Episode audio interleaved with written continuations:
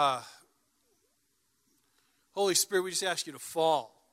Uh, just come into this place, and I ask you to just sweep through this place. Bring the Father's love, and I ask you to drive out before you fear, doubt, and anxiety in Jesus' name.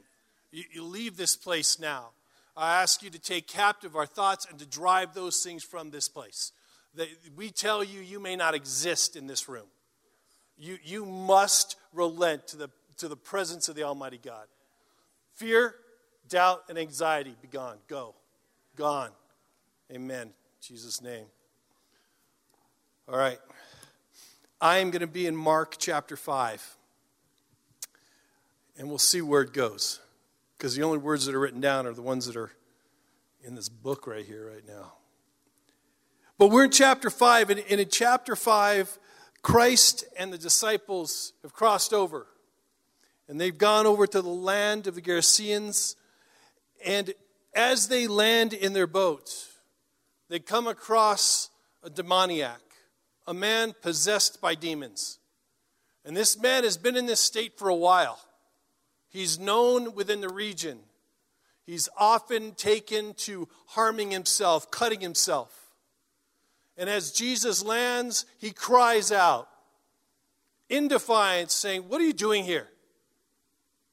In essence, right? Leave me alone. And Christ calls him out, asks him his name, and he tells him his name, and it's Legion, right? Because there are many demons in this man. And they plead and they go back and forth. And Christ casts out the demons from this man. And he's freed with a word, with a moment. And this man suddenly is in his right mind. A man who has been naked, living in filth, self harming himself, and out of his mind, at times chained by the people in that region, is now in his right mind, clothed, clean, sane, standing with Christ. What an amazing moment. Can you imagine? Can you imagine being tortured like that? Being, being oppressed like that? Being taken out of your own life like that? And in a moment freed? Like the lights go on in a darkened room. What kind of love did he feel? What kind of freedom did he experience at that moment? Something he never tasted. And if he had, he couldn't remember it. He had a legion of demons within him, and he had full freedom. We get to the end of this passage. And Jesus, as you know, in this, this story, right, they beg, the, the demons beg, send us into that herd of pigs, and he does that, and I think it's 2,000 pigs go over a cliff, right? I think the only people that were really bummed at that point were the pig herders, right? what, what, ah, right? But at that moment, we get to the end of this passage, towards the end, and we, we hear that the, the people of that region come out and they were afraid. And they were actually asking Jesus to leave their region. They were terrified from what they saw. They're coming up and begging Christ to leave. And as they're coming up and begging him to leave, they see this man. This man who once was covered in filth and naked and out of his mind, standing there with Christ, clothed, clean, and sane. And Christ is about to leave.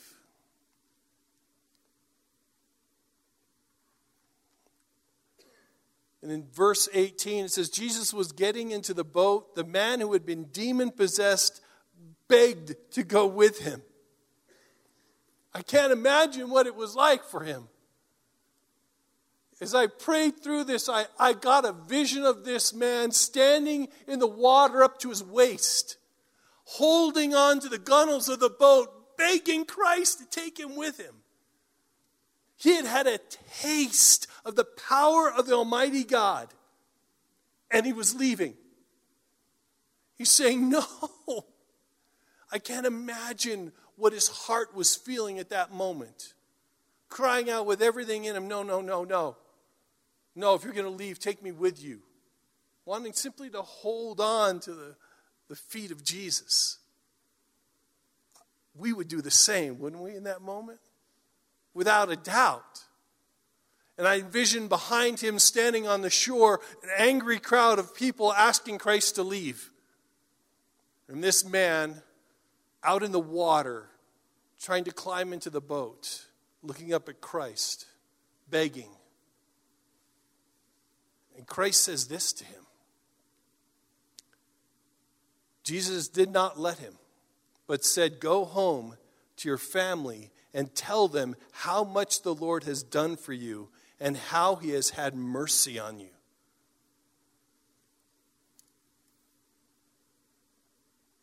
What went through that man's mind at that moment? I can only imagine the lies that were ringing in his ears. Remember, he has now been crazy and naked and covered in filth in front of all these people that he's now being told to go witness to. Many of them are standing behind him, telling Christ to leave. He's holding on to the boat, begging to go with Jesus. And in his mind, he's got to be thinking, Lord, they don't even want you. They're not going to listen to me. They've seen me naked, literally, seen me naked. You can't be sending me. I don't even know what I'm doing. I don't know what words to speak. I'm not equipped to do this. No. Can you imagine how many thoughts in his head were going through his mind telling him he wasn't qualified to do what Christ was calling him to do in that moment? And I would say many of them justified. Right? I wouldn't want that. I, I wouldn't want to go turn around and tell the people behind me who are asking Christ to leave, let me tell you about a man. Let me tell you about a man. And yet, he does. He does. Somewhere in that moment, he hears the voice of the Almighty God telling him, No, go. And even though he desperately wants to hang on to Christ's leg, he lets go of the boat because in that moment he realizes who's commanding him to go. It is God Almighty. The one who has just given him that freedom which he has never tasted is saying, Go. And in that moment, he knows, I can do this. And the best line of this whole passage is at the end. So the man went away and began to tell in the Decapolis how much Jesus had done for him. And all the people were amazed. The Decapolis was a group of free city states, and it was uh, a culture of high Greek culture. This man, known as a demoniac, is walking into that place into those cities, proclaiming what Christ had done. And the word tells us all the people were amazed. This man who didn't know what he was doing, wasn't sure what words to say, was disqualified in every way he could be disqualified, brought these cities to amazement. Oh, I there are questions I want to ask when I get to heaven, right? I want to know, dude, how'd you do the 5,000 feet, the 5,000 thing? That, that was really awesome. I want walking on water. Can we do that? Right? I mean, like, like splitting a sea, healing people. This is all really cool. I want to, I mean, Paul, what was that like on the road to Damascus? Right? I want to know what happened to this guy. What's the rest of the story? What happened to him on Pentecost? When the Holy Spirit fell upon the disciples, did he get it too? Was he somewhere over there still spreading the word, and the Holy Spirit just went, you know what, I'm with you, bam. I don't know. I want to meet this guy, though. I want to find out what was, what was that story? What did it look like? Because he stepped out in utter faith because he knew who God was in that moment. He didn't believe the lies. We tell those same things to ourselves, don't we? How many times do we know what we are being called to by our Savior? We know exactly what we need to do. We know exactly the next step we need to take, the thing we need to say to the next person, the next act we need to take, and we, we have an excuse. They've seen me naked. Or, I, I don't know what I'm doing. Or, I, my wife tells me that all the time. She says it about herself. I don't know what I'm doing. Good. It's exactly where you need to be because the Holy Spirit knows where He's taking you. But we come up with excuses. I'll be embarrassed. They'll be offended. That's not the rules. Right? There's rules we follow and there's no reason for them. We don't talk when we get in elevators. Why? You got people trapped in a box. It's time to talk to them. It's time to ask them where they're going, who they are, and what they need, and pray for them. We don't, someone said earlier, we don't talk in line in the post office. You know where else our voice is robbed? Is in the hospital. The one place where our voice should be loudest praying out loud, singing praises out loud in places where healing needs to come. I know those are silly rules, but we follow them. We follow them because the world's told us what is secular is okay. What's sacred, that needs to stay in your church and selected coffee shops throughout the city. Right? The problem is, what they have said is secular has become their sacred. And there's nowhere in this word that tells us to relegate the sacred to these walls. What we are called to do is that which seems impossible with those who are completely disqualified, just as the demoniac did. We are, take, we are called to take the sacred into the secular and redeem it. To be something more than consumers and critiquers of culture, but to be something greater than that. To become culture makers in this world. That's who we are meant to be. The critical piece is us remembering when we hear the lies that enter our mind, just as the demoniac did as he was holding on to the side of that boat, that when we hear those lies, we remember whose voice is calling us forward to do the works for which he's equipped us. Because in that moment, when we remember whose voice that is, courage will come upon us. We will let go of the side of the boat and we will walk and turn and with confidence and resolute confidence face the crowd on the shore who is calling out for that Savior to be removed from their midst. That is our society.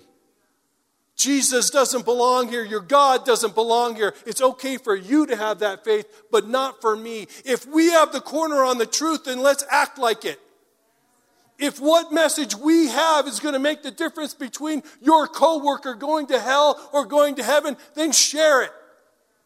If the truth that you know is going to change the life of that grocery clerk because you take the moment to be embarrassed and awkward, share it because what you possess is worth it. You have found the buried treasure in the field. Sell everything you have and go buy that field. No matter what it costs you, it is worth it. It is worth it because you are following the voice of the Almighty God.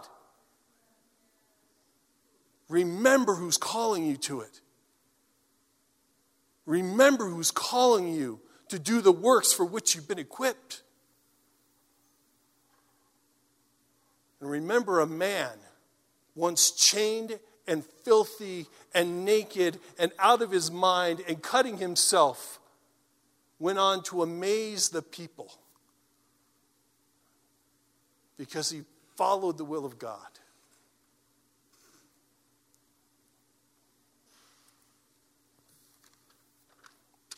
I'm already out of time. I'm sorry. I've been living in Psalm 46 for a while. We're going to end here. And this is what I'd love for you to do. You've all heard Psalm 46. Don't look it up right now. Stop.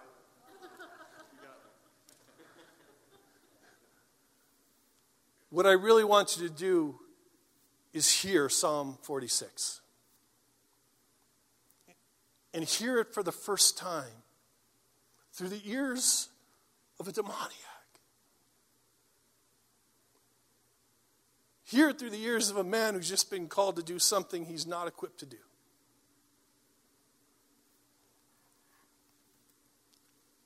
Hear this God is our refuge and strength, a very present help in trouble. Therefore, we will not fear, though the earth gives way, though the mountains be moved into the heart of the sea Though its waters roar and foam, though the mountains tremble at its swelling. Ah, there is a river whose streams make glad the city of God, the holy habitation of the Most High. God is in the midst of her, and she shall not be moved. God will help her when morning dawns. The nations, the nations rage, the kingdoms they they totter. He utters his voice, and the earth melts. The Lord of hosts is with us. The God of Jacob is our fortress. Come, behold the works of the Lord. He has brought desolations on the earth, He makes wars cease to the end of the earth. He breaks the bow, He shatters the spear. He burns the chariots with fire. Be still and know that I am God. I will be exalted among the nations. I will be exalted in the earth. The Lord of hosts is with us. The God of Jacob is our fortress. We enter into the Christmas season and it's Emmanuel, God is with us. He is. He truly is. The God of Jacob, the Lord of hosts, with us. We all know the line be still and know that I am God. The Hebrew word for that, for be still, is rapa. And it means to slacken to let down or cease. In this context, it's as if it's a warrior frantically fighting. And God's saying, Stop your striving. Stop your striving. Stop arguing with yourself and with me. Be still. Know that I am God. Be still and know that I am. Be still and know. Be still. Be. Be. I don't know what the Lord is calling you in your life. I don't know what that thing is that you are know you have to do. And instead of stepping into it you're allowing yourself to be ashamed of the gospel. I'm telling you, remember who's calling you. Forget what he's calling you to. Forget who you are. And remember who's calling you to it. He's the Lord of hosts, He's the God of Jacob. And He's with us. He's with us. Father, I just pray that you would empower all of us, that we would rise up with the boldness that you desire us to have, that is worthy of you that we would step forward into the works that you have for us with unbridled confidence, knowing that we walk with the Lord of hosts, with the very God of Jacob at our side, empowered by your Holy Spirit, that we can do those great things for which you've called us to, with confidence, without doubt, without fear, without anxiety. God be glorified in us all. In Jesus' powerful name, amen.